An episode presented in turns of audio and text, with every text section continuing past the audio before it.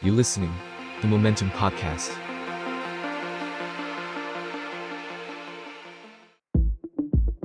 Beholder Podcast มองอดีตเพื่อเข้าใจปัจจุบัน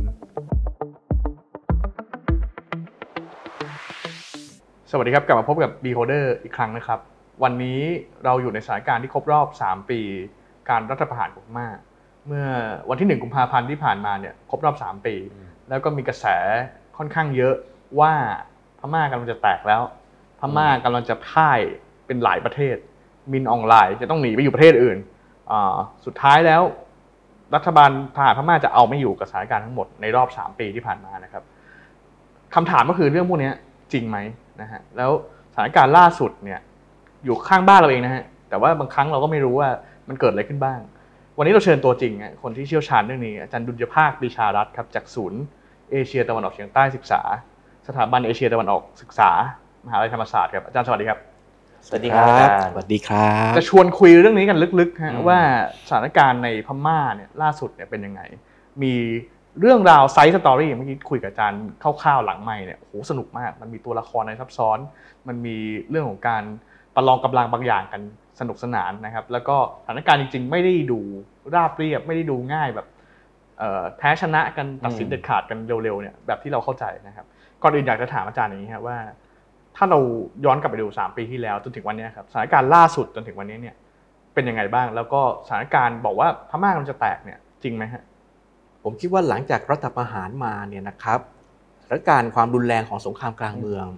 ก็แพร่ระบาดไปทั่วประเทศ มีความรุนแรงยืดเยื้อมากขึ้นนะครับฝ่ายต่อต้านมีพละกำลังในการต่อสู้กับทหารพม่ามากขึ้น ทหารพม่าเพียงพ้ำ พ่ายแพ้ในหลายสมรภูมิ แต่ไม่ได้พ่ายหมดทั้งกระดานนะครับก็ยังสามารถอ่ายืนหยัดยืนระยะอย่างปลอดภัยได้ในบางพื้นที่ แล้วก็เตรียมจะเอาคืนในบางพื้นที่นะครับส่วนกองกำลังชาติพันธุ์ก็เอ่อเริ่มเทกำลังเข้ามาทางฝ่ายต่อต้านมากขึ้น เพื่อจะไล่ถล่มทหารพม่า แต่กองกำลังชาติพันธุ์ก็มีผลประโยชน์มีอาเจนดาเป็นของตัวเองนะครับบางกลุ่มก็อาจจะอยากได้รัฐสร้างเป็นรัฐซ้อนรัฐขึ้นมา บางกลุ่มก็อาจจะอยากได้สหพันธรัฐประชาธิปไตยด้วยจริง ๆ แต่บางกลุ่มอาจจะยังไม่ได้ชัดเจนขนาดนั้น เพราะฉะนั้นเมื่อประมวลประกอบการถึงผู้มีส่วนได้ส่วนเสียหลาย ๆ กลุ่มก็ดี ซึ่งมีผลประโยชน์มีเป้าหมายที่ตรงกันบ้างแตกต่างกันบ้าง ประเมินอำนาจกำลังลบเชิงเปรียบเทียบนะครับของตัวแสดงหลาย ๆ กลุ่มก็ดี ผมก็คิดว่าน่าจะสถานการณ์ก็น่าจะยืดเยื้ออมีการสู้รบปะทะกันต่อไป เพียงแต่ว่าน่าคิดว่า scenario หลังจากเนี้ยหนึ่งสองสามสี่ครับ มันจะเป็นอย่างไรนะครับอ่าบ้างก็ว่าอ้าวถ้าเผื่อ scenario ที่ทหารพม่ามีความได้เปรียบครับเกมมันจะเป็นยังไงอืมนะครับ อาจจะจัดให้มีการเลือกตั้งนะครับอ่าพรรค NLD ถูกกีดกัน มีการแก้ระบบเลือกตั้งนะครับ จากระบบผู้ชนะกินรวบทั้งหมดที่ NLD มีความได้เปรียบเนี่ยกลายเป็นระบบแบบสัดส่วน ที่ทำให้เกิดการฟอร์มพันธมิตร แต่ทำให้พรรคที่เป็นนอมินีของทหารเนี่ยเข้าไปมีบทบาทในการฟอรม.ได้อืมแต่ว่าไม่ว่าจะยังไงเนี่ย ไม่มีทางได้เห็นประชาธิปไตยเต็มใบในสูตรนี้อืมใช่ไหมครับก็ก็อันนี้เป็น scenario ที่ถ้าทหารจะชนะ แล้วทำให้เกิดการเปลี่ยนผ่านทางการเมือง แต่ว่าอีก scenario หนึ่งคือถ้าฝ่ายต่อต้านชนะนะครับก็ต้องมาดูว่ารัฐบาล NUG จะได้รับการ recognize จากนานาประเทศสักแค่ไหนครับจะมีการตั้งรัฐบาล NUG แทนที่รัฐบาล SAC ของทหารพม่าเลยใช่ไหมนะครับแล้วแนวร่วมระหว่างรัฐบาล NUG กับกองกำลังชาติพันธุ์จะตัดเกลี่ยผลประโยชน์ เขตอิทธิพลครอบครองกันแบบไหน ตรงนี้ก็ต้องมาว่ากันอีก ส่วนอีกสูตรหนึ่งก็คือ ถ้ามีการเจรจาระหว่างทั้งสองฝ่าย ในเงื่อนไขที่ไม่แพ้ไม่ชนะก้ำก้ำกึ่งกึ่งกันสุดท้ายแล้วเนี่ยมันจะบีบบังคับเหมือนกันนะครับ ให้รัฐบาลทหารพม่ากับฝ่ายต่อต้านจะต้องมาเจรจา อาจจะต้องพูดถึงสหพันธรัฐประชาธิปไตย แต่จะเกลี่ยสูตร power sharing กันแบบไหน อันนี้ก็ต้องมาว่ากันอีกที แต่ไม่ว่าจะเป็นซีนารีโอไหน ณวันนี้ภูมิทัศน์การเมืองพม่าถ้ามองจากรูปรัฐ ผมคิดว่ามันมีลักษณะเป็นอ่าเป็นการปรากฏตัวของเครือสมาพันธรัฐตามแนวชายแดน คือมีรัฐซ้อนรัฐ มีการก่อรูปรัฐที่เป็นรัฐกึ่งเอกราชครับมีออโตโนมีสูง แต่ยังไม่อืมแยกตัวออกจากสหภาพพม่านะครับ เราอาจจะคิดถึงอ่ารัฐชินที่เข้มข้นขึ้นนะครับ รัฐอารากันนะครับ รัฐโกกั้ง รัฐว้านะครับ รัฐปะหล่องครับอย่างเงี้ยนะครับที่ที่ก่อรูปขึ้น นะครับมันจะอยู่ในอาณาบริเวณอ่าชายแดนภูเขาหรือตามชายทะเลนะครับที่ที่เป็นวงล้อมดินแดนใจกลางของพม่า ส่วนดินแดนใจกลางของพม่าเนี่ยนะครับทหารพม่าก็พยายามจะสร้างระบบเอกรัฐรวมศูนย์ คือจะต้องเป็นรัฐเดียวปกครองโดยทหารแล้วรวมอำนาจครับเข้าสู่ศูนย์กลางนะครับแล้วก็โปรเทคกองทัพพม่าในแอเรียนี้นะครับเพราะฉะนั้นพม่าในปัจจุบันเนี้มันเหมือนมันมีการยันกันอยู่อืมระหว่าง การฟอร์มตัวของเครือสมาพันธรัฐโดยเฉพาะอยู่ที่ชายแดนเป็นแรงแยกออกจากศูนย์กลาง กับการที่เป็นรัฐทหารแล้วพยายามจะกระจุกอำนาจอยู่ใน Burman heartland แล้วรวบอำนาจไม่ให้ประเทศแตกเป็นสิ่งเสี่ยงครับโดยกองทัพพม่าอยู่ตรงส่วนกลางของประเทศพม่ารวมถึงบางส่วนของภาคตะนาวศรีนะครับแล้วอีกตัวแปรหนึ่งคือตัวรัฐบาล NUG ซึ่งมีฐานที่มั่นอยู่ทั้ง frontier ชายแดนแล้วจะเจาะเข้ามาในบริเวณของ Burman heartland ที่ทหารพม่าครอบครองนะครับมันจะเป็นยังไงรูปรัฐแบบนี้ จะเป็นสหพันธรัฐประชาธิปไตยหรือจะเป็นโมเดลไหน พม่ากำลังอยู่ในช่วงของพลวัตที่ค่อนข้างจะยุ่งเหยิงพอสมควรนะครับ ก็แสดงว่าในมุมมองอาจารย์เองก็มองว่ายังไม่ง่ายที่จะสรุปได้ว่าพม่าเนี่ยฝ่ายไหนจะเป็นผู้ชนะในในเหตุการณ์ในพม่าถูกไหมฮะแล้วก็มันน่าจะยังเป็นเอ่อถ้ามองระยะทางเนี่ยยังถือว่าอยู่ในช่วงเริ่มต้นด้วยซ้ำเป็นไปได้ไหมครับแบบนั้น ผมคิดว่ามีน้ำหนักพอสมควรนะนะครับเอ่อณวันเนี้ยเราจะโฟกัสไปที่ชัยชนะของกองกำลังชาติพันธุ์กับทางรัฐบาล NUG ถือว่าเป็นโมเมนตัมที่สำคัญ แต่ยังไม่สามารถพิชิต หรือเอาชนะกองทัพพม่าได้แบบเบ็ดเสร็จครับเด็ดขาด ต้องอย่าลืมนะครับว่ากองทัพพม่ากำลังพลก็หลายแสน แม้วันนี้จะมีทหารหนีทัพนะครับกำลังพลลดไปทหารถูกสังหารปิดชีพไปเยอะอ่าขนาดขนาดกองทัพพม่าเนี่ยเล็กลง แต่ขนาดที่เล็กลงเขาแก้เกมด้วยการเปิดยุทธนาการทางการทหารเนี่ยนะครับแค่เฉพาะอาณาบริเวณครับที่จำเป็นอืมในทางยุทธศาสตร์ เพราะฉะนั้นมันยังฟิตกันพอดีเหมือนกันกับอืมปริมาณกำลังพล แล้วก็ระบบอาวุธยุทโธปกรณ์เอ่อณวันเนี้ยเมืองในเขตอ่าใจกลางของพม่าภาคกลางนะครับในลุ่มแม่น้ำอิราวดีสะโตงเนี่ยที่เป็นเมืองทางทหารเอ่อเนปิดอว์ตองอูมัณฑะเลย์มิตถีลาอะไรยังไม่ได้ถูกตีแตกอืม เมืองที่เป็นกองบัญชาการของภูมิภาคทหารบก อย่างเช่นมิตจีนานะครับอ่าเช่นอ่าลาเซียวหรือแม้กระทั่งตองจีหรือเชียงตุง แม้บางเมืองจะอยู่ในสถานการณ์ที่สุ่มเสี่ยง แต่ก็ถือว่ายังไม่ถูกตีแตกอืมนะครับนั่นหมายความว่าทหารพม่าน่าจะนะครับเอากำลังเนี่ยเข้าไปคุมอืมเฉพาะจุดยุทธศาสตร์ที่สำคัญทั้งในเขตชายแดนบางจุด แล้วกระจุกกำลังในเขตฮาร์ดแลนด์ นะครับแต่พื้นที่ที่ปล่อยโล่งอีกหลาย ๆ จุดเนี่ยอาจจะต้องยอมอืมยอมให้ฝ่ายต่อต้านยึดครอง สร้างเขตปลดปล่อย ยอมให้พวกอ่าโกกั้งหรือพวกปะหลองเนี่ยอืมจัดระเบียบทางการปกครองและเตรียมสร้างรัฐใหม่ครับขึ้นมาอืมอาจจะเป็นลักษณะแบบนั้นนะครับอ่าแล้วทหารทหารพม่าณวันเนี้ยก็ยอมหรือมีความเสียเปรียบในหลายจุด แต่เราต้องมองถึงในอนาคตด้วยเหมือนกันว่า ถ้าในบางสมรภูมิรบมีการเติมอาวุธยุโทโธปกรณ์มาได้ มีการเรียกกำลังพลเสริมเข้ามาได้เนี่ยมันก็จะทำให้อ่าเป็นงานที่ไม่ได้ง่ายมากครับสำหรับฝ่ายต่อต้านอืมที่จะพิชิตทหารพม่า ผมยกตัวอย่างอย่างนี้แล้วกันนะครับว่าในเขตของภาคตะนาวศรีอ่าซึ่งติดกับชายแดนไทยอ่านนะครับเป็นอาณาบริเวณป่าเขาอะไรเงี้ครัยบก็มีกองกำลังของ KNU อืมใช่ไหมครับแล้วก็มีกลุ่มที่เป็นสปรินเตอร์แตกออกมาเช่นกองกำลังกอทูเลอะไรอย่างเงี้ย เขาก็ก่อรูปขึ้นมานะคครัรับบแล้วก็มี PDF เนี่ยเข้าไปอยู่ฝังรูปรอยในพื้นที่ด้วย แต่ว่าสมรสมรภูมิลบจริงๆเนี่ยจะไปอัดตรงเส้นทางถนนหมายเลข 8 คือเป็นถนนที่โยงเมืองยุทธศาสตร์สำคัญสำคัญเนี่ยจากมันละแมงลงมาเยทวายอะเข้าไปในมริดอะไรครัต่างบๆเหล่าเนี้นะครับจะอยู่ใกล้แนวชายฝั่งทะเลอ่าเฮ้ยตรงเนี้ยน่าสนใจตรงที่ว่าทหารพม่าเนี่ยก็สูญเสียกำลังพลอืมนะครับเสียฐานบางฐานเหมือนกันนะครับแต่ขนาดเดียวกันเนี่ยกองทัพ ทหารบกที่เป็นภาคชายฝั่งเนี่ยแก้เกม ด้วยการเอาทหารเรือในพื้นที่มของภาคตะนาวศรีเนี่ยเข้ามาหนุนเสริมอืมนะครับก็ก็ทำให้มีการชดเชยกำลังพลครับได้นะครับแต่ว่าอ่าการเอาทหารเรือเข้ามาสู้รบเนี่ยก็ทำได้โดยเฉพาะพื้นที่ภาคตะนาวศรีอ่าจะขนไปช่วยในพื้นที่พื้นทวีปครับอย่างในรัฐฉานเนี่ยก็คงจะยากไม่ได้เพราะว่า ความชำนาญถูกต้องฮนะครับทหารเรือไม่ได้ชำนาญแบบนั้นม่สามารถอะไรปีเงี้ยนแต่เขาได้ละใช่ครับ แต่เอาเป็นว่ามันมันมีกระบวนการที่อืมดึงเหล่าทัพอื่นเข้ามาอืมชดเชย เพราะฉะนั้นกองทัพพม่าเสียเปรียบครับครับแต่ยังไม่พ่ายทั้งกระดานอืมนะครับยังมีโมเมนตัมบางอย่างที่จะอ่าเข้าแก้เกมเขาก็อยู่พยายามจะปรับกลยุทธ์ยุทธวิธีในการรบอยู่เรื่อยใช่ครับๆถูกไหมฮะอย่างที่อาใช่จารย์ครับอาจารย์บอกใช่ครับอาจารย์ครับอย่างนี้ผมเลยสงสัยนะฮะย้อนไปเมื่อคู่เราบอกว่า 3 ปีละของการรัฐประหารในพม่า วันที่มินออนไลน์เนี่ยทำการรัฐประหาร อาจารย์มองว่าณวันนั้นเนี่ยการตัดสินใจครั้งนั้นของมินออนไลน์อะเขาได้ได้มองอนาคตไว้ไหมครับ หรือว่ามีการคาดการณ์ไหมว่าจะเกิดการต่อต้านเยอะและเร็วขนาดนี้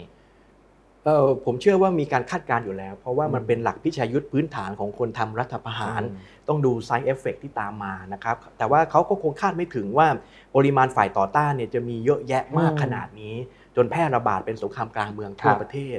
คือต้องอย่าลืมอะนะครับว่า ถ้าย้อนไปในการทำรัฐประหารก่อนหน้านั้นนะครับ เช่นอ่าการตั้งรัฐบาลรักษาการเนวินนะครับที่มีการกระชับอำนาจมากขึ้นจากรัฐบาลพลเรือนอุนุครับนะครับช่วงปี 1958 ถึงอืม1960 ทหารพม่าก็ควบคุมสถานการณ์อืมภายในประเทศได้ ไล่ลงมาปี 1962 เนวินยึดอำนาจ ก็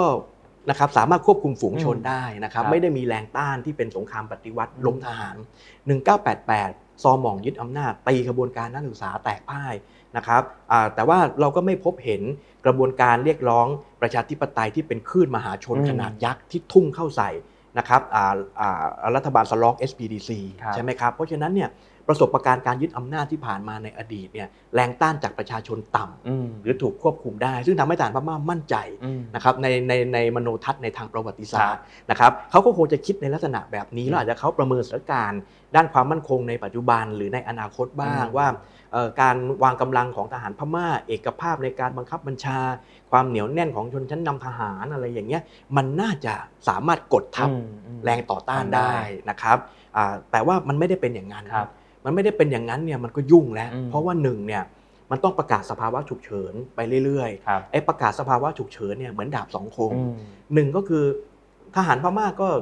อ้างเรื่องเนี้ยในการปกครองประเทศต่อไปได้ เพราะมันมีความไม่สงบครับแต่ขนาดเดียวกันทหารพม่าก็หน้าแตกเรื่อยๆนะครับอืมเพราะว่าไม่สามารถจัดระเบียบประเทศนำคืนความสงบได้อืมคือไม่สามารถปราบนะครับกบฏหรือฝ่ายต่อต้านได้ เสียเครดิตไปเรื่อยๆเสียเครดิตไปเรื่อยๆเสียเครดิตไปเรื่อยๆนะครับเพราะฉะนั้น สิ่งต่างๆเหล่านี้นะครับมันก็พอจะมองเห็นอยู่เหมือนกันว่า ถ้าเอาตำราการทำรัฐประหารมาคลี่อืมดูเนี่ยนะครับถือว่านะครับประสบปัญหาอืมไม่ประสบความสำเร็จนะคครัรับบเพราะว่านักทำรัฐประหารเนี่ยคุณจะต้องจับกลุ่ม key figure สำคัญครับยึดจุดยุทธศาสตร์ต่างๆ ไว้ได้ แล้วถ้ามีกบฏหรือแรงต้านเนี่ยต้องปราบแบบรวดเร็วอืมนี่มัน 3 ปีแล้วอะอืมนะครับยังโอ้โหนะครับฝ่ายต่อต้านยิ่งเติบโตอายิ่จารงย์เติบอาจาโตรย์คิดว่าอะไรมกเป็ขึ้นเป็นปัจจัยครับที่ทำให้ครั้งนี้มันแตกต่างจากที่ผ่านมา เออผมคิดว่าประการแรกก็คือ คนพม่าได้สัมผัสกับรสชาติของการเมืองระยะเปลี่ยนผ่านมาแล้วอ่าฮนะครับช่วงที่มีการเลือกตั้งเปลี่ยนสู่ครับประชาธิปไตยแล้วเศรษฐกิจดี ช่องทางอืมทำมาหากินมากขึ้นนะครับก็เป็นช่วงของรัฐบาลเต็งเซ็งกับองซานซูจีอืมนะครับแล้วอยู่ๆเนี่ยมินอองไลน์มาปิดสวิตช์ การเติบโตของประชาธิปไตยนะครับอ่ายุคทองของพม่าในการพัฒนาประเทศหลาย ๆ ด้านเนี่ยแล้วในก็ในเมื่อว่าประเทศเนี้ทหารครองรัฐมากว่า 50 ปีแล้วอะนะครับ ถ้าไม่ทำอะไรเลยให้ทหารอยู่ไปเรื่อย ๆ เนี่ยประเทศก็ไม่มีทางนะครับอืมหลุดพ้นจากบ่วงบาทของครับของเสนาธิปัตย์หรือกองทัพอืมก็ต้องออกมาลุกขึ้นต่อสู้นะครับ กับกรณีที่ 2 ก็คือว่าสมัยก่อนเวลาคนพม่าเขาประท้วงเขาจะเล่นเรื่องประชาธิปไตย แล้วก็ประท้วงแบบเดินขบวนใช่ไหมครับ ส่วนชนกลุ่มน้อยเนี่ยเขาก็จะอะมีหลายกลุ่มก็จะโฟกัสไปที่เรื่องของการสร้างรัฐแบบสหพันธรัฐอืมแล้วก็จับอาวุธขึ้นต่อสู้ ประชาธิปไตยพิวัตรกับสหพันธ์พิวัตรเนี่ยมันแยกกัน แต่ปรากฏว่า ก่อนหน้ารัฐประหารมันมีกระบวนการสันติภาพอืมในกระบวนการสันติภาพเนี่ยมันมี political dialogue ที่คุยเรื่องสหพันธรัฐประชาธิปไตยอืมนะครับแล้วปรากฏว่าพอมีรัฐประหารทำให้กระบวนการสันติภาพเนี่ยหยุดชะงักครับแต่อาเจนดาเรื่องสหพันธรัฐประชาธิปไตยเนี่ยถูกถ่ายทอดต่ออืมมาที่รัฐบาล NUG ครับทีนี้พอรัฐบาล NUG ประกาศว่าจะปฏิวัติใช้กำลังขึ้นต่อสู้กับทหาร แล้วสร้างสองสิ่งนี้ด้วยกัน คือ Federalism กับ Democracy อื มมันทำให้คนพม่าที่ชอบประชาธิปไตย ก็ยิ่งลุกโชนขึ้นมา และมันทำให้ชนกลุ่มน้อยที่นะครับต้องการสหพันธรัฐก็มาร่วมแจมด้วย ตรงเนี้ยทำให้อำนาจต่อรองมันสูงขึ้นอืมแล้วทำให้สามารถทำสงครามปฏิวัติได้ ผมคิดว่านี่ก็เป็นอีกปัจจัยหนึ่งครับนะครับน่าสนใจมากทีนี้กองกำลังทั้งหลายทั้งแหล่เนี่ยที่เราพูดถึงกันเมื่อกี้เนี่ยในเวลาที่หลังการรัฐประหารเนี่ยมันเข้มแข็งขึ้นได้ไงฮะอาจารย์ เพราะว่าอืมแต่เดิมเนี่ย ผมว่าทางทหารก็ไม่ได้ประเมินว่ากองกำลังจะสู้กันยิบตา แล้วก็มีอาวุธมีอะไรที่สามารถที่จะต่อกรได้ เกิดอะไรขึ้นครับในระหว่างทางเออผมคิดว่าเป็นเป็นการสร้างความเข้มแข็งของระบบบังคับบัญชาด้วยส่วนหนึ่งนะครับอ่าหมายถึงว่าพอหลังจากรัฐประหารปั๊บเนี่ยฝ่ายประชาธิปไตยก็มีการก่อรูปของสถาบันนิติบัญญัติ กับอืมสถาบันบริหารครับก็คือ CRPH กับ NUG ใช่ไหมครับอ่า แล้วก็มีสถาบันการเมืองอื่น ๆ ที่ออกแบบขึ้นมา แล้วก็ผ่าโครงสร้างออกมาเป็นกระทรวง มีกระทรวงกลาโหมด้วยอันนี้พอกระทรวงกลาโหมเนี่ยก็มีการปรับนะครับมีการตั้งคณะกรรมาธิการประสานและบริหารบังคับบัญชาส่วนกลางนะครับก็คือให้กองกำลังติดอาวุธของ PDF เนี่ยนะครับที่เป็นกลุ่มกระจัดกระจายมากมาย มี PDF นะครับที่เป็นกองทัพประชาชนติดอาวุธ แล้วมี LDF คือเป็นกองทัพประชาชนติดอาวุธแต่อยู่ในระดับท้องถิ่นมากๆเนี่ยมันมีหลายกลุ่มมาก แต่พอเขาตั้งคอมมิตตีตรงนี้ขึ้นมาเนี่ยครับมันจะมีการประสานนะครับเพื่อให้มีเอกภาพอืมในการบังคับบัญชามากขึ้น แล้วคอมมิตตีนี้ยังไปคุยกับกองกำลังชาติพันธุ์อืมอีกหลายกลุ่มในการร่วมรบให้สมัครสมานเป็นเสียงเดียวกันนะครับหรือมีจังหวะที่เอาฝ่ายหนึ่งเข้าตี ก็ต้องออกมาเป็นยุทธวิธีแบบระลอกขึ้นอืมนะครับทำให้กลุ่มอื่นๆเนี่ยนะครับทำทำบ้างครับนะครับเพื่อให้ทหารพม่าเกิดความเหนื่อยล้าเจอแนวรบอืมสารพัดทิศทางอะไรทำนองเนี้ยนะครับและนอกจากนั้นเนี่ยเขายังมีการ สร้างระบบกองทัพภาคขึ้นมา เหมือนเหมือนกับกองทัพพม่าเลยอืมคือเอาประเทศพม่าเป็นตัวตั้งแล้วผ่าออกมา เป็นกองทัพภาคเหนือตะวันตกอ่าตะวันออกใต้กลาง4ี่ห้ากองทัพภาคทำให้ chain of command หรือพื้นที่ภูมิศาสตร์อาหารเนี่ยมันอืมมันมีเอกภาพมากขึ้นนะครับเพราะฉะนั้นตรงเนี้ยเป็นเป็นเป็นเรื่องที่ทำให้อ่าระบบควบคุมและสั่งการของฝ่ายต่อต้าน แม้ว่ายังสเปซสปักอยู่บ้าง แม้จะมีหลายกลุ่ม แต่มันก็ดีขึ้นอืมนะครับมันก็เติบโตขึ้นกับ2เนี่ย นะครับเอ่อแรงบีบคั้นทางยุทธศาสตร์ ความเกลียดทหารครับและจะทำยังไงก็ตามที่ต้องชนะทหารให้อืมได้เนี่ยมันทำให้เกิดนวัตกรรมทางภูมิปัญญานะครับของเยาวชนหนุ่มสาวว่าคุณจะต้องประดิษฐ์อาวุธให้ได้อะนะครับต้องไปเอาส่วนประกอบอะไรต่างๆเนี่ยผลิตอาวุธที่ไม่ทรงอนุภาพมาก แต่ก็สามารถกัดก่อนล้างผลาญทหารพม่าได้อืมนะครับก็ก็มีการตั้งหน่วยนะอืมผลิตประกอบอาวุธอืมตัวนี้ขึ้นมาด้วยนะครับแล้วบวกกับมีเงินบริจาค จากประชาชนพม่าที่เกลียดชังทหารนะครับ มีการอ่ารับอาวุธนะครับมาจากกองกำลังกลุ่มชาติพันธุ์ แล้วกองกำลังกลุ่มชาติพันธุ์ก็มาร่วมแจมอืมนะครับ เช่นพวกอากองทัพกระชินกะเหรียง หรือคาเรนนี่เนี่ยก็มาร่วมแจมกับทาง PDF หรือ NUG ในการเข้าตีทหารพม่า ซึ่งก็เสริมสมรรถนะในการรบอีก เพราะว่ากลุ่ม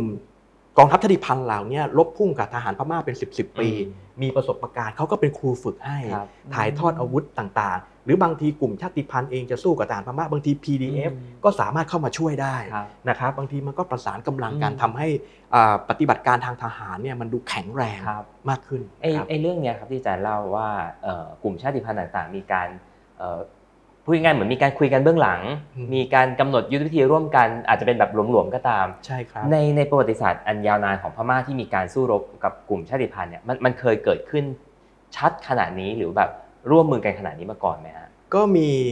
มีก็เคยมีเกิดขึ้นนะนะครับ มันก็ร่วมมือกันหลากหลายกลุ่มอืมเหมือนกัน ก็ยกตัวอย่างเช่น ในปี 1988 เมื่อซอหมองตีขบวนการนักศึกษาแตกพ่าย นักศึกษาบางกลุ่มก็หลบหนีเข้าป่า ก็ไปอยู่กับนายพลโบเมียนะครับกองกำลัง KNU อืมนะครับอยู่อยู่อยู่อยู่ที่เขตป่าเขาในลุ่มน้ำเมย ติดตะเข็บชายแดนไทยนะครับเพราะฉะนั้นก็มีการอ่าร่วมกันฝึกอืมร่วมกันจับมือกันเพื่อจะต่อสู้กับทหารพม่า ก็มีในลักษณะนี้นะครับ หรือในบางพื้นที่อ่ากลุ่มชาติพันธุ์ที่อยู่ในรัฐฉานครับเอ่อพรรคคอมมิวนิสต์พม่า ซึ่งเป็นปฏิปักษ์กับรัฐบาลพม่า ก็ไปสร้างฐานอำนาจอยู่ในเขตรัฐฉานพรรคคอมมิวนิสต์พม่าได้รับการ support จากพรรคคอมมิวนิสต์จีน หรือจีนแดงอืมใช่ไหมครับแต่ฐานอำนาจเนี่ยจะเป็นกองกำลังชนเผ่าอือฮึเป็นกลุ่มชาติพันธุ์ต่าง ๆ อย่างเช่นพวกว้านะครับหรือว่าพวกโกก้างก็ครับเรียกว้าแดงเพราะว่าอืมเป็น ชนเผ่า Austroasiatic Mon-Khmer แต่รับอิทธิพลจากจีนแดง โดยเฉพาะในช่วงสงครามเย็นอะไรของครับเราเนี่ยเพราะฉะนั้นมันก็มีโคออ p เปอเรชันอืมอยู่อืมแต่ว่าพวกนี้ไว้ใจไม่ได้อะนะครับก็อย่างเช่นอืมอ่าพรรคคอมมิวนิสต์พม่าเนี่ยว้ากับโกก้างเป็นฐานอำนาจพครัอบรู้แล้วว่าพรรคคอมมิวนิสต์ใกล้จะล่มสลายอ่าว้าก่อกบฏโกก้างก่อกบฏอืมแล้วก็ไปเจรจากับทหารพม่าครับทำข้อตกลงอ่าอ่าเป็นการหยุดยิงสงบศึกอืมชั่วคราว แต่ว่าศพช่องศพโอกาส ฝ่ายไหนอ่อนแอเนี่ยเช่น ทหารพม่ารู้ว่าโกก้างอ่อนแอ ก็ไล่ตีอืมโกก้างอืมโกก้างก็สะสมกำลังกลับมาแก้แค้นอีกโอ้โหก็จะเป็นลักษณะแบบนี้นะครับ แต่ว่านัดเนี้ยผมคิดว่าเป็นครั้งแรกในประวัติศาสตร์การเมืองพม่าหลังเอกราชร่วมสมัยนะครับที่ฝ่ายต่อต้านเนี่ยสามารถจะสร้างระบบบังคับบัญชาและการประสานงานอืมกับกองกำลังชาติพันธุ์เนี่ยที่มันดู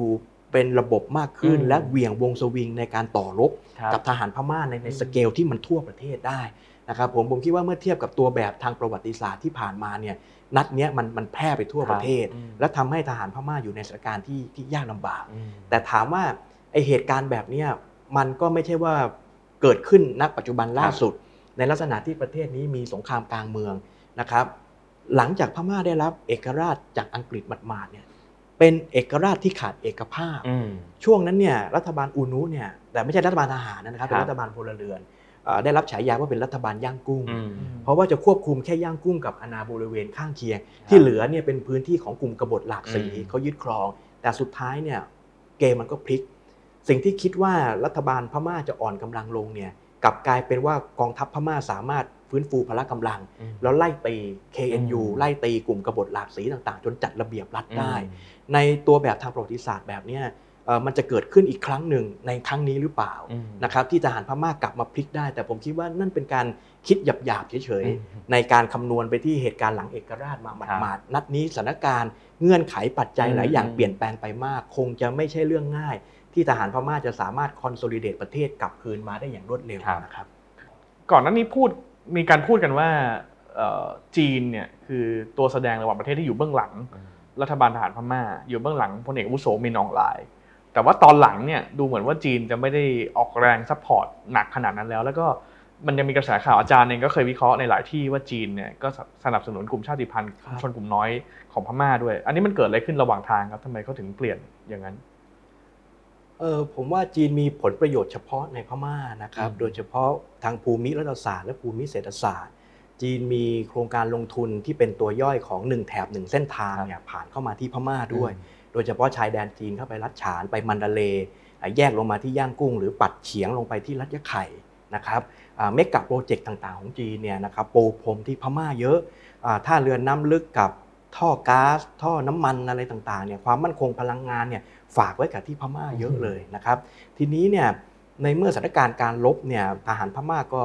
ไม่ได้เป็นผู้ชนะอย่างเด็ดขาดก็เสียเปรียบอยู่ล่ำไปนะครับเอ่อกองกำลังชาติพันธุ์ก็เรืองอำนาจขึ้นอืมบางกลุ่ม และบางกลุ่มก็สนิทสนมกับจีนมานานอืมนะครับก็น่าจะพิจารณาสำหรับจีนนะนะครับว่าเอ่อเข้ามาจัดระเบียบในพื้นที่เนี่ยด้วยการอ่าเอื้อหนุนให้กองทัพชาติพันธุ์ อย่างเช่นว้าโกกั้งหรือปะหล่องที่มีสัมพันธภาพใกล้ชิดกับจีนเนี่ยเข้ามาเป็นผู้ควบคุม จัดระเบียบการปกครอง เพื่อพิทักษ์ผลประโยชน์ของจีน ก็น่าจะดีอยู่เหมือนกันนะครับแล้วขณะเดียวกันกลุ่มชาติพันธุ์พวกเนี้ยก็ประสานกำลังกับกองกำลัง PDF ของรัฐบาล NUG อืมในพื้นที่ด้วยอะนะครับ มันก็ทำให้จีนเองก็ก็ทางหนึ่งก็ยังไม่ตัดความสัมพันธ์กับกองทัพพม่า แต่อีกทางหนึ่งเนี่ยก็มีความสัมพันธ์กับกองกำลังชาติพันธุ์ แล้วก็รัฐบาล NUG อืมด้วย ก็ทำให้จีนเนี่ยยังไงก็ได้ผลประโยชน์อะอืมเพราะดูใน stakeholder ตามระบบสามก๊กในพม่าเนี่ยจีนก็เริ่มจะดิวได้หมดแล้วทุกกลุ่มครับแล้วดูในระเบียงผลประโยชน์ในทางเศรษฐกิจอ้าวมาวันนี้อ่าโกกั้งหรือว่าปะหลองเนี่ยควบคุมพื้นที่ในรัฐฉานเหนือได้ กลุ่มเหล่านี้ก็สนิทกับจีน จีนก็ควบคุมได้ กวาดสายตาลงมาที่ด้านตะวันตกเฉียงใต้ตรงรัฐยะไข่แล้วพบเห็นกองกำลัง AA หรืออารากันอาร์มี่อารากันอาร์มี่อยู่ทั้งพื้นที่รัฐยะไข่อารากันอ่า ต้องการที่จะมีรัฐกึ่งเอกราช เป็นระบบสมาพันธรัฐ แต่ Arakan Army ก็ไปอยู่ที่ชายแดนจีน เพราะเป็นหนึ่งในสมาชิกของพันธมิตรพาราดอนภาพฝ่ายเหนือบราเ h อร์ฮูดด้วย ร่วมรบกับทางปะหล่องหรือโกก้าง เพราะฉะนั้น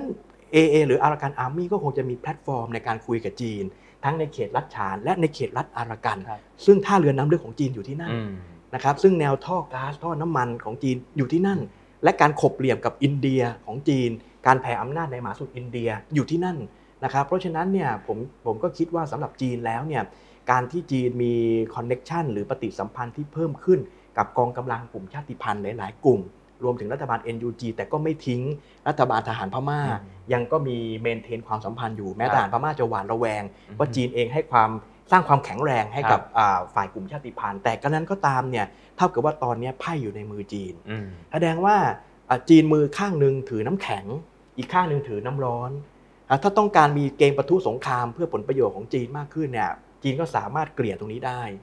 empower ให้กับอะไพ่ในทางนี้ได้นะครับ แต่ขณะเดียวกันถ้าต้องการสันติภาพอืมนะครับคู่ขัดแย้งก็อาจจะต้องมาคุยกันอืมประนอมผลประโยชน์กับจีนนะครับแล้วจีนก็อาจจะเคลียร์ได้ นะครับอย่างน้อยก็ในบางส่วน เพราะฉะนั้นจีนจึงเป็นปัจจัยที่สำคัญ เพราะจีนคุมเกมนะครับในในอ่า power player สำคัญครับในพม่าหลังรัฐประหารอืมค่อนข้างชัดนะครับอาจารย์เล่าให้ฟังนิดหนึ่งก่อนหน้านี้นะฮะว่ามันมีการประลองอาวุธกันระหว่างครับรัสเซียกับจีน รัสเซียยังสนับสนุนทางรัฐบาลทหารพม่าอยู่ ส่วนของจีนเนี่ยอาวุธบางส่วนเนี่ยได้สนับสนุนของกลุ่มกองกำลังชาติพันธุ์ตรงนี้อยากให้อาจารย์ขยายความนิดหนึ่งว่ามันเกิดอะไรขึ้นในพม่าเออครับก็ อาวุธยุโทโธปกรณ์ของฝ่ายชาติพันธุ์โดยเฉพาะเช่นในรัฐฉานใช่ไหมครับกับฝ่าย NUG ก็อ่าก็จะมาจากอ่ากลุ่มชาติพันธุ์บางกลุ่มนะครับที่เป็นตัวกระจายอาวุธ ซึ่งเขารับอาวุธมาจากจีนอีกที แล้วดูในภูมิทัศน์ด้านความมั่นคงตามแนวชายแดน ส่งมาจากจีนก็ถือว่าสะดวกที่สุดแล้วใกล้นะครับฮะมาเพราะว่ามีความใกล้ชิดกันในทางภูมิศาสตร์ใช่ไหมครับแต่ว่าสำหรับกองทัพพม่าเองเนี่ยรับอาวุธยุโทโธปกรณ์จากรัสเซีย ก็ก็รับมาจากจีนด้วยนะครับอืมแต่เขาก็รับมาจากรัสเซียด้วครัยบอ่า มันก็จะมีการประลองกำลังกันในบางยุทธภูมิเหมือนกันอ่าก็ยกตัวอย่างเช่น การใช้อ่าอากาศยานไร้คนขับอืมนะครับ ซึ่งฝ่ายต่อต้านก็เอ่อรับมาจากจีนหรือนำส่วนประกอบต่างๆนะครับเข้ามาประกอบการแต่อาจจะอ่ารับโมเดล หรือรับความช่วยเหลือมาจากประเทศอื่นอะไรอย่างเงี้ยแต่ว่ากองทัพพม่าก็แก้เกมครับนะครับด้วยด้วยการตั้งระบบป้องกันการโจมตีทางอากาศนะครับอ่าระยะจากพื้นสู่อากาศเนี่ยมันก็อยู่ในรัศมีที่ ที่ทำให้ป้องกันการโจมตีครับจากโดรนของฝ่ายต่อต้านที่มาจากจีนได้อืมเอ่อระบบป้องกันนี้มาจากรัสเซีย แต่ว่าฝ่ายต่อต้านหรือกลุ่มชาติพันธุ์ก็แก้เกมครับด้วยการไปอัปเกรดนะครับระบบการโจมตีที่บินได้สูงกว่าโอ้นะครับการตรวจจับหรือการป้องกันครับภาคพื้นของทางฝั่งพม่าอะไรอย่างเงี้ยนะครับหรือว่าการลบกันที่รอยก่ออมศึกในรัฐกะยาหรือคาเรนนีเนี่ยนะครับก็ชิงกันระหว่างอ่า PDF ก็ดีอ่าที่ร่วมกับ KNPP อะไรบ้างนะครับอ่าแล้วก็กลุ่มที่แตกออกมาเป็นกลุ่มแยกย่อยต่างๆ กับทหารพม่า แล้วก็พบว่าระยะหลังทหารพม่าใช้อาวุธที่มีมีความอันตรายเหมือนกันอืมนะครับ เช่นอ่ายิงออกมาแล้วเหมือนกับเป็นเปลวเพลิงดอกไม้ไฟเป็นครับสะเก็ดระเบิดอ่าเหวี่ยงสวิงไปกระจายได้ไป แล้วก็ทำให้เกิดอันตรายแล้วก็อืมไฟลุกโชนอะไรอย่างเงี้ยนะครับ ก็ก็น่าจะ recheck กันอีกทีนึงว่าไอ้ลักษณะสไตล์การรบการใช้อาวุธที่อ่ามีอานุภาพในการสังหารสูงแล้วเป็นอันตรายอย่างเงี้ยนะครับมันมันมัน match กับทางรัสเซียอืมใช้ในศึกยูเครนไหมอะไรอย่างเงี้ยนะครับ อันนี้ก็ต้องมา มาลองดูอันนี้ผมผมฝากข้อมูลนิดนึงอะนะครับว่ากองทัพพม่าเองเนี่ยขาหนึ่งก็รับการสนับสนุนหรืออืมซื้ออาวุธยุทโธปกรณ์จากจีนอืมแต่จีนเองก็จัดอาวุธยุทโธปกรณ์ให้กับกลุ่มอื่นด้วยอืมนะครับ เช่นกองทัพว้าแดงอย่างเงี้ยใช่ไหมครับครับ แต่อีกขาหนึ่งกองทัพพม่า รับอาวุธยุทโธปกรณ์มาจากรัสเซียไอ้เครื่องบินรบมิกยี่สิบเก้าบ้างซูสามสิบนะครับอ่าอ่าอะไรนะครับขีปนาวุธ นะครับต่อสู้จากพื้นสู่อากาศ หรือจากเครื่องยิงแบบพื้นสู่พื้นอะไรอย่างเงี้ยบางทีก็ mix กันระหว่างครับจีนกับรัสเซียอะไรอย่างเงี้ยแต่สิ่งที่น่าติดตามก็คือว่า ถ้าเราย้อนไปดูสมัยในพลตันช่วยอืมช่วงนั้นน่ะนะครับอ่าถ้าผมตีปีคศก็ 2005 2006 หรือไล่ลงมาสักหน่อย มันเป็นช่วงที่สหรัฐอเมริกานำโดยจอร์จแซนยูบุชครับเขาใช้วัฒกรรมในการบอกว่ารัฐบาลทหารพม่าเป็นด่านหน้าแห่งทรราชอือืมม นะครับแล้วมีความสัมพันธ์กับพวกเกาหลีเหนือครับและขนาดเดียวกันเนี่ย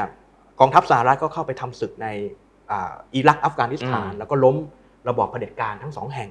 ช่วงนี้ก็เป็นช่วงที่กองทัพพม่าประวัติพันพึงเหมือนกันอืมถึงสถานภาพ ถึงฐานอำนาจ แล้วก็ครับกลัวการลุกลามจากต่างประเทศเขาก็ใช้วิธีแก้โดยการเข้าไปกระชับความสัมพันธ์กับกองทัพรัสเซียอืมและรวมถึงกองทัพเกาหลีเหนือด้วยครับนะครับมีการขุดอุโมงค์ที่เนปิดอร์และเมืองยุทธศาสตร์สำคัญ มีการตั้งกองพันนิวเคลียร์ขึ้นมาอืมแล้วก็ส่งนายทหารพม่าเนี่ยไปเรียนที่มอสโกครับนะครับเพราะเพราะฉะนั้นเนี่ยไอไอกรอบความร่วมมืออะไรต่างๆเนี่ยมันมันมีกับอืมรัสเซียและเกาหลีเหนืออือมอันนี้วันเนี้ยทหารพม่าก็เริ่มหลังชนฝา มีศัตรูสารพัดรอบด้านเนี่ยการที่ทหารพม่าจะอยู่รอดได้เนี่ยมันจะต้องอัดแสนยานุภาพอืมเพิ่มขึ้นมาใช่ไหมครับแล้วซัพพลายเออร์ที่พอจะอัดได้เนี่ยก็จะเป็น 2 ประเทศเนี้ยโอเคจริงอยู่ แม้จะมีการบอกว่าเอ่อรัสเซียพรีออคูพายใน ในศึกยูเครนมากใช่ไหมครับอาจจะแบ่งกำลังมาช่วยตรงนี้มากไม่ได้อะไรเงี้ยแต่อาวุธยุทโธปกรณ์บางตัวอาจจะถูกจัดสรรมาได้อืมในการช่วยทหารพม่า แต่ทหารพม่าก็ไม่ได้รับอาวุธยุทโธปกรณ์อย่างเต็มที่ในครับการจะเปลี่ยนดุลการลบได้ในระยะเวลารวดเร็วนะครับทีนี้มันเกิด proxy war หลาย ๆ ที่ทั่วโลก มันเป็นไปได้ไหมครับว่ามันจะเป็น proxy war ระหว่างสหรัฐกับจีนในพม่า เพื่อแย่งทรัพยากรกันเพื่อเอ่อ ทำให้ชนะเป็นเสร็จเด็ดขาดแล้วก็เกิดเป็นสงครามตัวแทน แล้วก็ลบกันในพื้นที่พม่าใกล้ๆบ้านเราเนี่ยครับผมว่าในรากทางประวัติศาสตร์เนี่ยมันมีความเป็นไปได้ แล้วก็ตัวแบบเปรียบเทียบนะคครัรับบแต่ในปัจจุบันผมคิดว่าสถานการณ์ผลประโยชน์ของตัวแสดงมันค่อนข้างทับซ้อนยุ่งเหยิงกันนิดหนึ่งอืมจนไม่สามารถจะ polarize อืมหรือแยกได้ว่าว่าเป็น proxy war ระหว่างครับฝ่ายสหรัฐกับฝ่ายจีนแบบแบบชัดเจนอืมก็ยกตัวอย่างเช่น ทางรัฐบาล NUG กองกำลัง PDF อืมนะครับอ่า เขาเป็นฝ่ายประชาธิปไตย เขาก็ต้องรับแรงหนุนจากสหรัฐอืมนะครับ แล้วทหารพม่าก็ควรจะเป็นค่ายจีนครับใช่ไหมครับอะหรือแม่ก็ค่ายรัสเซียอืมอะไรอ่าทำนองเนี้ยเฮ้ยแต่ปรากฏว่ารัฐบาล NUG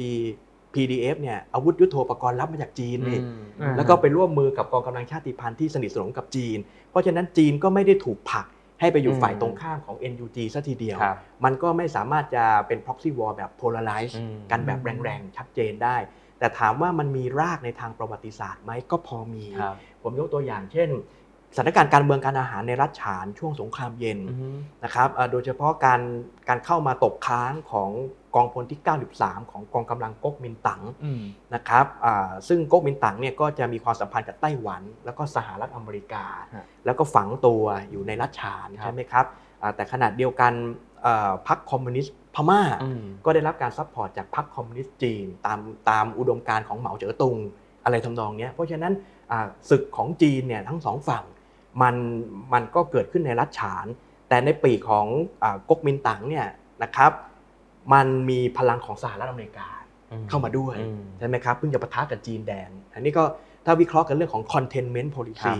ไอไอเรื่องของนโยบายการปิดล้อมและตรึงคอมมิวนิสต์ให้อยู่กับที่นะ อืมอย่างน้อยในพม่าในช่วงรัฐฉานช่วงนั้นสถานการณ์ในรัฐฉานมันเห็นความพยายามของสหรัฐบางอย่างอืมที่เขาจะเข้าไปตรึงอืมไปตรีตอกจีน ให้อัดอยู่ที่ชายแดนเฉยๆไม่ให้ลุกเข้ามามากอืมนะครับแล้วสหรัฐอเมริกาก็เข้ามา engage ในอาณาบริเวณสามเหลี่ยมทองคำนะครับผ่านอากองกำลังขุนศึกชาติพันธุ์ต่างๆ ในรัฐฉานอ่าเรื่องหนึงเป็นเรื่องยาเสพติดอืมการปราบปรามยาเสพติดอะไรทำนองเนี้ยนะครับอ่าซึ่งมันก็ทำให้เห็นว่า สหรัฐอเมริกาเนี่ยไม่ใช่ว่าไม่มีบทบาทอะไรเลยอืมในการเมืองพม่าก็เคยเข้ามามีความสัมพันครัธ์บอยู่นะครับหรือบางเรื่องเนี่ยบางตัวแสดงเนี่ย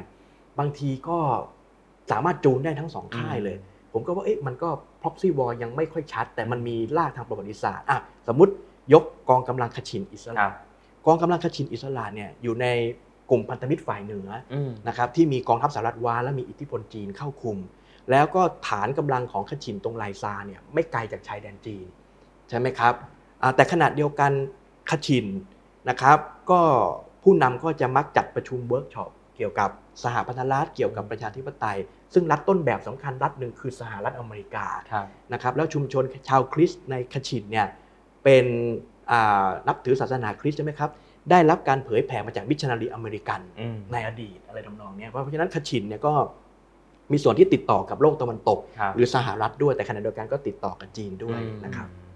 ทีนี้มีสมรภูมิหนึ่งที่น่าสนใจนะอาจารย์อ่ามันดาเลย์ครับอันนี้คนไทยชอบไปเที่ยวชอบไปไหว้พระกันอืมสถานการณ์ล่าสุดในมันดาเลย์เห็นว่ามันดุเดือดมาก อันนี้อยากให้อาจารย์ฉายภาพให้เห็นครับว่าเกิดอะไรขึ้นในมันดาเลย์ตอนนี้ครับมันดาเลย์เนี่ยก็น่าพิเคราะห์นะครับ เพราะว่ามันมีไชน่าทาวน์อยู่หลายจุด เพราะว่าเป็นศูนย์กลางของการค้าคาราวานนะครับจากจีนไปอินเดียครับนะครับ มันก็มีชุมชนจีนเนี่ยเข้ามาในพัฒนาการทางประวัติศาสตร์ และปัจจุบันหนึ่งแถบหนึ่งเส้นทางนะครับ มันก็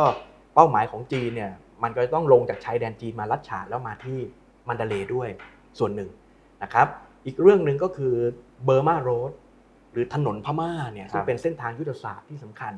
มันก็เจาะจากชายแดนจีนนะครับอ่าแถวยูนานอืมใช่ไหมครับลงมาที่ล่าเสี้ยวเมืองใหญ่ในรัฐฉาน แล้วมันก็แตกกระจายลู่ทางเนี่ยก็เป็นลงที่มันดาเลย์ อีกทีหนึ่งนะครับแล้วสงครามปฏิบัติการในรัฐฉานเหนือทุกวันเนี่ยก็แย่งกันอยู่ในเครือข่ายเนี้ยที่เป็น Burma Road ด้วยนะครับซึ่งมันมี terminal สำคัญเนี่ยมันต้องไปออกมันดาเลย์ครับนะครับเพราะฉะนั้นมันดาเลย์จึงเป็นจึงเป็นจุดหัวใจที่สำคัญ ก็มีการกริ่งเกรงกันเหมือนกันว่าอ่ากองทัพพม่าต้องทำทุกวิถีทางเหมือนกันอืมที่ไม่ให้พวกโกกั้งกับพวกปะหล่องเนี่ยลงมาจากภูเขาครับในเขตที่ราบสูงฉานแล้วอืมเข้ามาที่มันดาเลย์นะครับเพราะไม่งั้นจะทำให้อ่า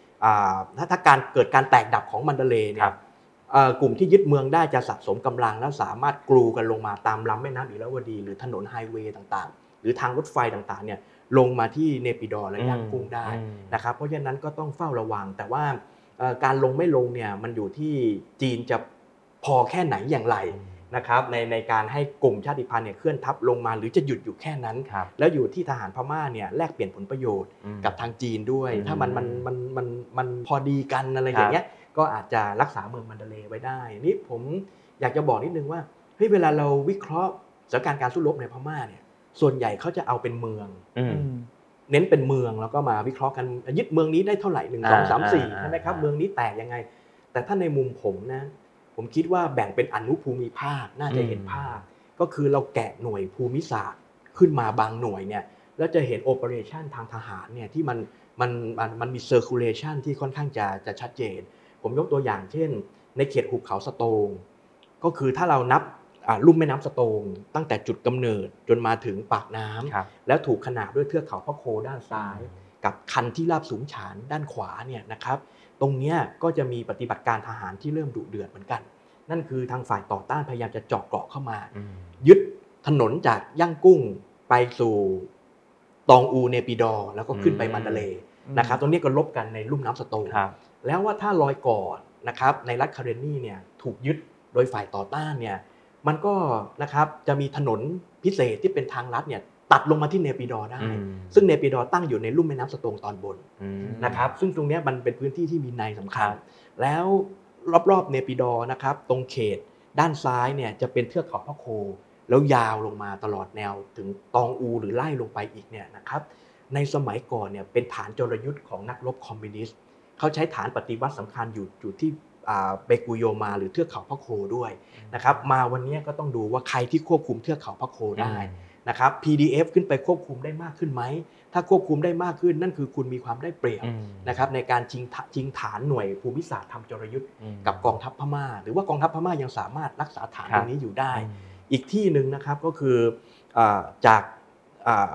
อังวะอมรปุระมันดาเลย์ที่เป็นเมืองหลวงเก่าเนี่ยครับขึ้นไปตามรุ่มอิราวดี แล้วมันมีปากแม่น้ำมูเป็นแม่น้ำสายเล็กอืมๆแยกขึ้นไปครับนะครับตรงเนี้ยเป็นเขตที่เรียกว่าหุบเขาชเวโบ เป็นเมืองหลวงเก่า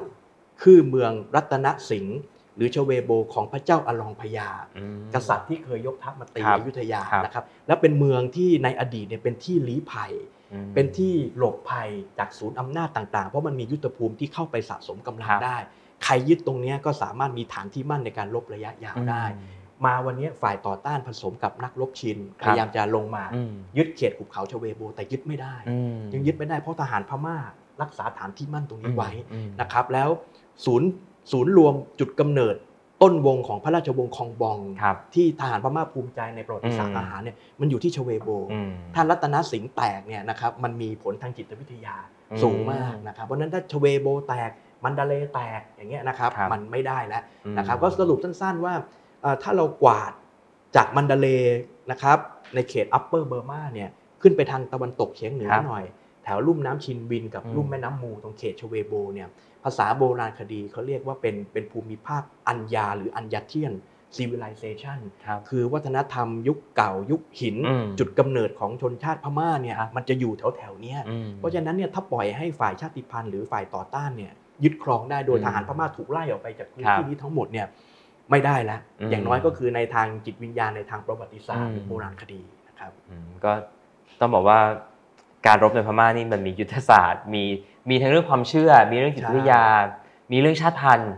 ที่มันซับซ้อนมากๆใช่ครับนะฮะฮะทีนี้ถ้าเราประเมินณขณะนี้สถานการณ์ในขณะนี้มันมีมีการพูดถึงเยอะว่าพม่าเนี่ยเสี่ยงที่จะเป็นรัฐล้มเหลวอืมจะเป็นอืม fail state ในมุมมองอาจารย์คิดว่ามันใกล้ถึงจุดนั้นยังครับ ก็ใกล้ขึ้นเรื่อยๆนะครับ ผมว่าพม่ามีจุดเสี่ยง 2 จุดนะครับหนึ่งก็คือ การวิเคราะห์ในฐานะรัฐล้มเหลว กับ 2 การวิเคราะห์ว่าจะมีรัฐเอกราชแยกตัวออกมาจากอืมสหภาพพม่าหรือไม่อืมนะครับ เอาเรื่องแรกก่อนอาเกณฑ์ในการพิจารณาความเป็นรัฐล้มเหลวก็ดูได้หลายแบบนะครับไม่ว่าจะเป็นเรื่องอาการแพร่ระบาดต่อเนื่องขยายผลของสงครามกลางเมืองอืมที่มาทำให้เกิดภาวะขาดเสถียรภาพในครับรัฐนะครับทำให้รัฐระสำระสายอืมอ่ากรณีที่ 2 ก็คือการส่งมอบบริการสาธารณะอืมนะครับ ก็คือรัฐบาลพม่ามาวันนี้ไม่สามารถทำหน้าที่ตรงนี้ได้ เหมือนกับในช่วงที่ผ่านมา ช่วงผ่านมาก็ทำได้ไม่เต็มที่อยู่แล้วนะครับ หลังรัฐประหารมายิ่งลำบากพอสมควรเลย ยิ่งชัดเจนพอสมควรทีนี้ว่าถ้ารัฐบาลไม่สามารถส่งมอบบริการสาธารณะได้เนี่ยเรื่องสาธารณสุข เรื่องการศึกษาเรื่องการให้ความปลอดภัยในพื้นที่อะไรทำนองเนี้ยมันก็เสี่ยงต่อการเป็นภาวะรัฐล้มเหลวแต่ในพม่าเนี่ยมันพิลึกพิลั่นพิสดารนิดหนึ่งก็คือว่าเอ่อองค์กรติดอาวุธชนกลุ่มน้อยก็ดี หรือรัฐบาล NUG เขาก็มีลักษณะเป็นรัฐบาลของเขา แล้วเขามีหน่วยงานทางด้านสาธารณสุข การศึกษาอืมป่าไม้ หรือการคมนาคมขนส่งโลจิสติกเนี่ยเขาส่งมอบบริการสาธารณะได้อืมนะครับเขาก็ทำหน้าที่ดูแลมวลชนของเขาในพื้นที่ หรือสามารถกันไม่ให้ทหารพม่าเนี่ยเข้ามาส่งมอบอืม Public Service อะไรอย่างนี้ได้นะครับ เพราะฉะนั้นมันก็กลายเป็นว่ามันมีเจ้าอธิปไตยหลากสีนะครับมีมากกว่าหนึ่งเจ้าอธิปไตยอืมนะครับแล้วแต่ละเจ้าอธิปไตยเนี่ยก็ทำหน้าที่ดูแลมวลชน บริการสาธารณะได้ เพราะฉะนั้นไอ้ความเป็นรัฐล้มเหลวทั้งประเทศเนี่ยเอ่อมันยังไม่ถึงมันยังไม่เกิด มันอาจจะมีภาวะรัฐล้มเหลวในบางพื้นที่ แต่ในบางพื้นที่จะเป็นลักษณะที่รัฐบาลทหารฟังก์ชันไม่ได้อืมแต่ดันมีหน่วยงานฝ่ายตรงข้ามเนี่ยอืมฟังก์ชันตรงนี้อืมได้ มันก็ทำให้รัฐพม่าเนี่ยยังประคับประคองต่อครับไปได้นะครับเพราะฉะนั้นผมคิดว่าอ่าเรื่องนี้ถ้าเราจะประเมินความเสี่ยง ถามว่าทั้งประเทศจะเป็นรัฐล้มเหลวไหมผมว่าเร็วๆนี้คงยัง แต่ว่าบางอาณาบริเวณเป็นรัฐล้มเหลวแล้วไหมอืมนะครับเช่นในบางจุดของรัฐฉานครับบางจุดของรัฐคาเรนนีอืมผมว่าก็เห็นพอสมอืมควรนะครับเพราะฉะนั้นมันก็มิกซ์กันผสมกัน กับกรณีที่สองก็คือว่าจะมีการแยกรัฐอิสระอืมนะครับคือสหภาพพม่าเนี่ยล่มสลายครับแล้วเกิดการแตกกระจายของรัฐเอกราชอิสระเหมือนอดีตสหภาพโซเวียตอืมอดีตยูโกสลาเวียไหม ผมคิดว่ามันมีแรงแยกออกจากศูนย์กลางแบบนั้นจริงครับๆในวิวัฒนาการทางการเมืองอืมแต่ผมไม่คิดว่าจะเกิดเร็วๆนี้ไอ้สิ่งที่เกิดเนี่ยมันเป็นการฟอร์มตัวของวานเครือรัฐกึ่งเอกราชอืมนะครับซึ่งมันเริ่มเกิดแล้วครับนะครับเช่นในรัฐฉานจะมีรัฐรัฐวาใช่ไหมครับอืมเดี๋ยวอีกหน่อยก็จะมีการดีเบตถึงการฟอร์มตัวของรัฐโกกั้งกับรัฐปะลองอืมที่ซ้อนอยู่ในรัฐฉาน แต่ไม่ขึ้นตรงต่อรัฐบาลรัฐฉานอืมแล้วดูจะมีอำนาจมากกว่ารัฐบาลพม่าอีก แต่อืมยังไม่แยกออกมาเป็นประเทศใหม่ครับอาจจะเป็นลักษณะแบบเนี้ยอืมนี่แสดงว่าเราเห็นรูปรอยของระบบเครือสมาพันธรัฐครับเป็นรัฐกึ่งเอกราชเนี่ยในรัฐฉานนะครับ อาจจะพุ่งขึ้นไปที่รัฐคชินกับรัฐชินอืมแล้วก็ลงมาที่รัฐยะไข่ตรงอารากันหรืออากองทัพอารากันที่ประกาศความฝันเรื่องสมาพันธรัฐสร้างรัฐอารากันที่ยิ่งใหญ่ขึ้นมานะครับอ่า เพราะฉะนั้นเราก็จะเห็นรูปสันฐานของมันเกาะอยู่ตามฟรอนเทียชายแดนของพม่า แต่บริเวณ Burman heartland ที่เป็นเขตใจกลางแห่งอำนาจและทหารพม่ายังควบคุมครับผมคิดว่าทหารพม่าก็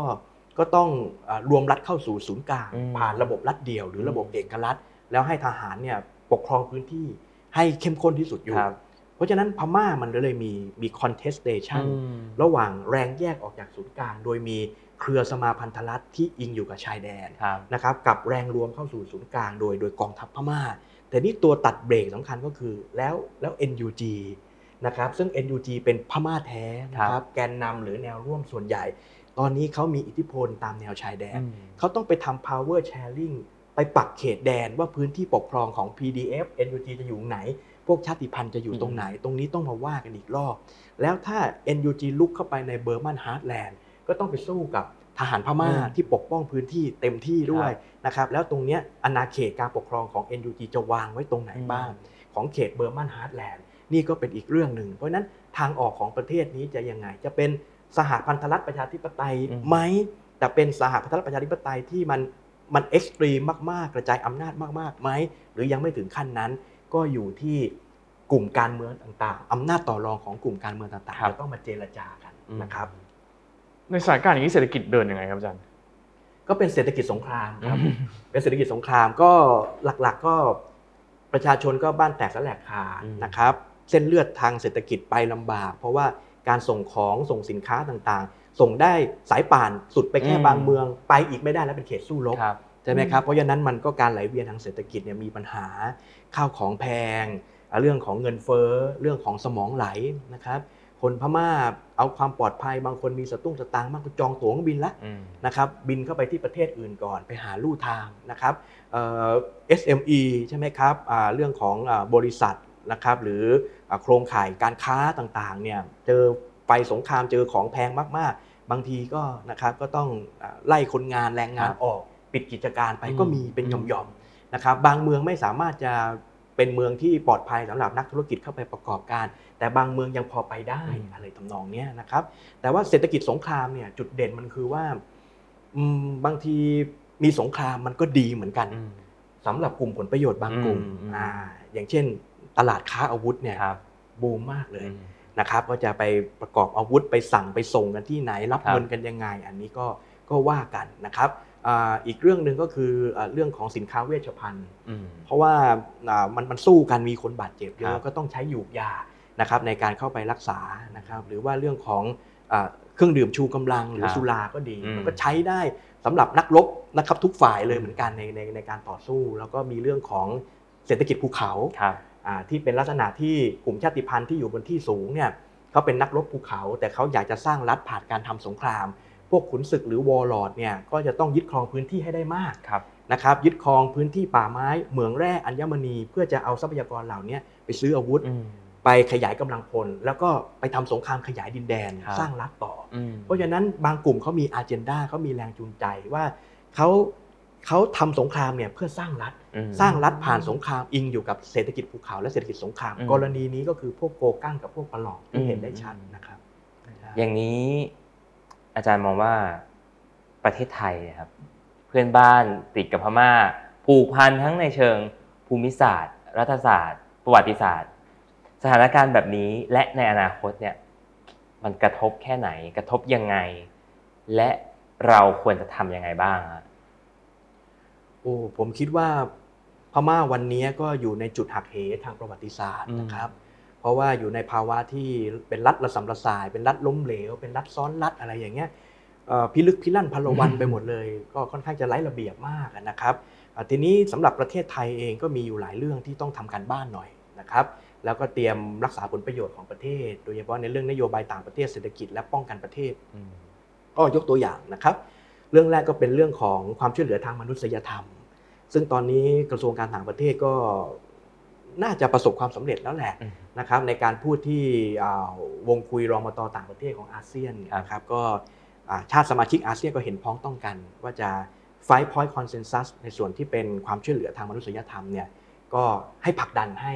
ก้าวหน้าขึ้น แล้วก็ต้องไปตั้งตำบลในชายแดนไทยพม่า เป็นจุดส่งของครับเพื่อให้ความช่วยเหลือต่างๆนะครับ อันนี้ก็เป็นบทบาทของไทยแล้วอืมที่ที่เริ่มจะเด่นขึ้นในเรื่องความช่วยเหลือทางมนุษยธรรม แล้วก็มีเรื่องอื่น ๆ อีกเหมือนกันนะครับ เช่นเอ่อณวันนี้มีขึ้นอพยพของประชากรอืมมากขึ้นเอ่อในส่วนของรัฐฉานภาคเหนือเนี่ยพี่น้องชาวไทยใหญ่ที่อยู่ในหัวเมืองต่างๆ ในเขตนั้นเนี่ย มันเริ่มมีความเปลี่ยนแปลงครับเพราะว่ามันมีเผ่าอื่นเข้ามาปกครองอืมนะครับ เช่นอ่าโกกั้งว้าหรือปะหลอง แล้วเผ่าเหล่านี้นะครับมีอิทธิพลจีนซ้อนทับอย่างชัดเจนเลย เพราะฉะนั้นประชากรไทยใหญ่ก็จะมีบางส่วนที่อาจจะต้องต้องต้องอยู่อืมนะครับอยู่แล้วก็ถูกดูดดูดกลืนวิถีชีวิตในพื้นที่ไป จะเป็นอย่างนั้นหรือไม่นะครับ แล้วก็จะมีบางส่วนที่แตกกระเจิงหนีภัยสงคราม หรือหนีผู้ปกครองต่างเผ่าอืมนะครับหรือหนีความเปลี่ยนแปลงทางอ่าโครงสร้างประชากรหรืออื่นๆเนี่ย อพยพลงมาอืมสู่รัฐฉานภาคใต้มากขึ้น แล้วก็อาจจะติดชายแดนไทยครับอ่าตรงเนี้ยประเทศไทยจะ address อืมกับสถานการณ์ตรงนี้อย่างไรใช่ไหมครับ หรือเราพูดถึงการเลืองอำนาจของของรัฐว้าของพวกว้าแดงเออปรากฏว่าเอ่อถ้าจีนมีอิทธิพลสูงขึ้น กลุ่มพันธมิตรที่เป็นบริวารของว้ารบชนะทหารพม่ามากขึ้นเรื่อยๆอำนาจของว้าก็พุ่งสูงขึ้นอืม แต่ว่าอาณาเขตของว้าไม่ได้มีว้าเหนือที่ติดชายแดนจีนอย่างเดียวเขามีว้าใต้ครับที่ติดชายแดนไทยด้วยอืมแล้วถ้าว้าจะสร้างรัฐเนี่ยการสร้างรัฐองค์ประกอบสำคัญในทางรัฐศาสตร์ คือคือการเรื่องฟอร์มเขตแดนครับฟอร์มเขตแดน เพราะฉะนั้นสำหรับประเทศไทยณวันนี้และอนาคตเนี่ย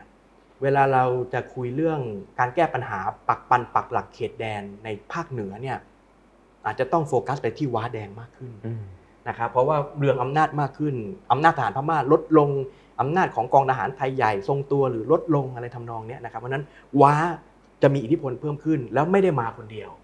นะครับว้าก็มาพร้อมกับอิทธิพลของจีนอืมอิทธิพลของจีนก็จ่ออยู่ที่ชายแดนภาคเหนือในบ้านเราผมว่าเนี่ยเป็นเป็นอีกมุมหนึ่งนะครับที่ที่ที่น่าวิเคราะห์นะครับมาถึงสุดท้ายฮะพอสถานการณ์เป็นอย่างนี้ปั่นป่วนยุ่งเหยิง มีตัวละครมีตัวแสดงวุ่นวายไปหมด เอ็นเกมสุดท้าย มันน่าจะเป็นยังไงฮะที่น่าจะเป็นทางออกที่ดีที่สุดสำหรับทุกฝ่ายทุกคน ผมพูดแบบสัจจนิยมแบบโครงสร้างอำนาจจริง ๆ เลยอะนะครับ เกมมันก็ต้องขึ้นอยู่กับอำนาจต่อรองอืมของแต่ละฝ่าย ซึ่งมันก็วัดได้อ่าจากทรัพยากรที่มาจากปัจจัยภายใน ปัจจัยระหว่างประเทศ เงื่อนไขทางยุทธศาสตร์โอกาสจังหวะต่างๆนะครับในในในการเคลื่อนทัพทำสงครามอะไรทำนองเนี้ยเพราะฉะนั้นมันก็จะสามารถ มองท่าทีได้หลายแบบนะครับ เช่นอ่าถ้าถ้าเรามองรัฐบาลทหารพม่า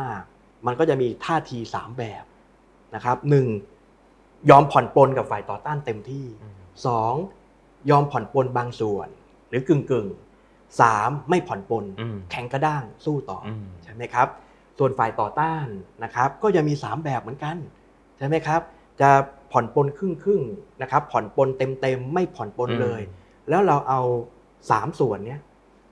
มาคูณมา merge กันก็ครับจะได้เป็น9 scenarioอืมอ่า นี่คือตามทฤษฎีเกมทางรัฐศาสตร์เลยใช่ไหมครับอะถ้าถ้าถ้าเราจะหยิบกันสั้นๆนะนะครับว่า ถ้าฝ่ายทหารพม่า ยืนกลางนะครับ คงอำนาจไว้แบบครับเดิมนะครับ ส่วนฝ่ายต่อต้านสมมติแบบเอ้ยยอม accommodate อืมเต็มที่ surrender แล้ว อันนี้ใครได้เปรียบก็ทหารพม่าได้อืมเปรียบ เมื่อทหารพม่าได้เปรียบเอาล่ะ ก็จะเป็นยังไงการปกครองก็ เป็นเอ่อเป็นรัฐเสนาธิปัตย์กองทัพมีครับบทบาททางการเมืองต่อใช่ไหมอืมหรือกองทัพจะอ้าวก็จัดให้มีเลือกตั้ง แต่อืมกองทัพควบคุม เป็นประชาธิปไตยแบบมีระเบียบวินัยนะครับพัก NLD ถูกกีดกัน แล้วก็พักทหารกับพันธมิตรเนี่ยสามารถเข้าไปตั้งคอรมอได้ ซึ่งก็เป็นเกมที่ทหารพม่าได้เปรียบอืมอะไรอย่างเงี้ยหรืออ่าถ้าถ้าอำนาจมันพอๆกัน แล้วก็แบบอะฝ่ายหนึ่งรอมชอมปณีประนอม ครึ่งหนึ่งอีกฝ่ายหนึ่งก็ทำเช่นนั้นเหมือนกัน มันก็ออกมาเป็นสูตรการเมืองที่ที่เป็นการประนีประนอมกันอืมใช่ไหมครับ เช่นเอ่อจะมีรัฐบาลผสมไหมผสมกันได้หรือไม่อืมนะครับอ่าโควต้าคอรมอครึ่งหนึ่งมาจากตัดมาดอกองทัพคพรับม่าอีกครึ่งหนึ่งมาจาก NUG ผสมกลุ่มชาติพันอืธุ์มที่เข้ามาแจม ก็จะเป็นการดำรงอยู่ของรัฐบาลผสม อายุจะยืดยาว หรือไม่อย่างไร หรือจะถอยไปสู่สถานภาพเดิมก่อนรัฐประหารอืมนะครับ นั่นคืออะไรนั่นก็คือว่าก็อาจจะ ยอมรับผลการเลือกตั้งว่า NLD องซานซูครับจีชนะอืมแต่รัฐธรรมนูญ 2008 ห้ามแก้นะอืมนั่นหมายถึงว่าทหารพม่ายังมีบทบาททางการเมืองต่อไปอืมรัฐมนตรีกระทรวงกลาโหมมหาดไทยกิจการชายแดน ยังจะต้องเป็นคนยังต้องเป็นทหารที่พบสสคัดเลือกเสนอชื่อครับอะไรทำนองเนี้ยเพราะฉะนั้นอืมมันก็เป็นเป็นโมเดลเป็นสูตรแบบก้ำก้ำกึ่งกึ่งอืมนะครับได้ประโยชน์ทั้งสองฝ่ายหรือตัดมาอีกภาพหนึ่งถ้าฝ่ายต่อต้านชนะ มั่นใจอืมใช่ไหมครับ แล้วก็ไม่ยอมผ่อนปลนกับฝ่ายทหารพม่า แต่ฝ่ายทหารพม่าต้องผ่อนปลนเต็มที่อืมเฮ้ยอย่างเงี้ยผลลัพธ์คืออะไร ก็อาจจะเป็นว่าทหารพม่าไม่ถูกทำลายนะครับ แต่ต้องยอมรับความเหนือกว่าของพลเรือนอืมในการปกครองประเทศครับแล้วอาจจะต้องลงนามเป็นในละอักษรว่าต่อไปนี้จะไม่ยุ่งเกี่ยวกับการเมืองอืมด้วยวิธีอะไร 1 2 3อืม4นะครับแล้วรัฐบาล NUG ก็ขึ้นปกครองประเทศอ่าแต่นี่ก็ต้องไปแบ่งกับอ่า ฝ่ายที่เข้ามาร่วมด้วยครับที่อาจจะมีทัพชาติพันธุ์ว่าคุณอืมจะจัดโซนพื้นที่การปกครองอ่าตรงไหนอย่างไรอะไรอย่างเงี้ยอันนี้ก็ไปว่าทีเนี้ยนะผมผมคิดว่าเนี่ยถ้าเราเราดูเรื่องของแอคเตอร์เรื่องของตัวแสดงนะครับแล้วก็แบ่งออกเป็นอ่าฝ่ายรัฐบาลทหารกับฝ่ายต่อต้านครับหรือฝ่ายต่อต้านก็แบ่งเป็น subgroup ได้อีกอืมนะครับ แล้วก็มาดูว่าเออฝ่ายหนึ่งเนี่ยมีท่าที 1 2 3 อีกฝ่ายหนึ่ง1 2 3 มา merge มาคูณกันก็ได้เป็น9 scenario อืมผมผมคิดว่าเนี่ยพอพอจะมองออกอยู่ได้ครับ แต่ยังไงก็ตามอย่างที่อาจารย์บอกมาตั้งแต่แรกว่า นี่มันเป็นอาจจะยังไม่ได้ถึงจุดที่แบบจะตัดสินได้ในตอนนี้อยู่แล้วนะฮะยังเป็นจุดเริ่มต้นยังมีปัจจัยใช่อีกหลาย ๆ อย่างเข้ามาปัจจัยระหว่างประเทศโอ้โหปันี่จสำจัยคัญภายในประเทศ ปัจจัยระหว่างประเทศเนี่ยโอ้โหเริ่มสำคัญมากเลยครับครับ สถานการณ์อื่น ๆ ภายนอกภายในค่อนข้างซับซ้อนนะฮะก็ เราในฐานะประเทศเพื่อนบ้าน ก็อย่างที่เมื่อครู่อาจารย์บอกไปแล้วก็คงต้องทั้งติดตาม แล้วก็ในเชิงของรัฐบาลเอง รัฐบาลไทยเองก็คงมีหน้าที่ในการที่เอ่อเข้าไปจัดการดูแลรวมถึงป้องกันใช่ปัญหาในหลาย ๆ เรื่องที่มันอาจจะเกิดขึ้นในอนาคตนะฮะใช่ครับส่วนเราในฐานะประชาชนเองก็คงต้องจับตาดูเช่นกัน เพราะว่าประเทศเพื่อนบ้านเอ่อคนไทยคนพม่าเศรษฐกิจอะไรหลายอย่างก็มีมีความเกี่ยวข้องกันมาต่อเนื่องมาตลอด เป็นเรื่องที่ต้องทำความเข้าใจอืนะมผมว่า ผมว่าเนี่ยวันนี้ให้ให้อาจารย์ช่วยดูครับช่วยประเมินความเป็นไปได้ แล้วก็ครับช่วยวิเคราะห์สถานการณ์ล่าสุดนะครับ ส่วนผมว่าหนังเรื่องนี้น่าจะยังอีกยาวนะอาจารย์ฮะแล้วเดี๋ยวมีโอกาสคราวหน้า b-holder ชวนอาจารย์ดุลยภาคมาคุยกันใหม่นะครับผมว่าเรื่องเศรษฐกิจก็น่าสนใจนะเออคุยกันได้อีกยาวเมื่อกี้โอ้โอ้เมื่อกี้เกริ่นมาโอ้โหใช่น่าสนใจเศรษฐกิจสงครามนะครับก็ขอบคุณอาจารย์มากนะครับ ที่มาให้ความรู้วันนี้นะฮะแล้วก็เดี๋ยวตอนหน้าจะเป็นเรื่องอะไรเดี๋ยวเชิญติดตามกันคราวหน้าครับสวัสดีครับได้ครับขอบคุณครับสวัสดีขอบคุณครับ สวัสดีครับ You listening, The Momentum Podcast.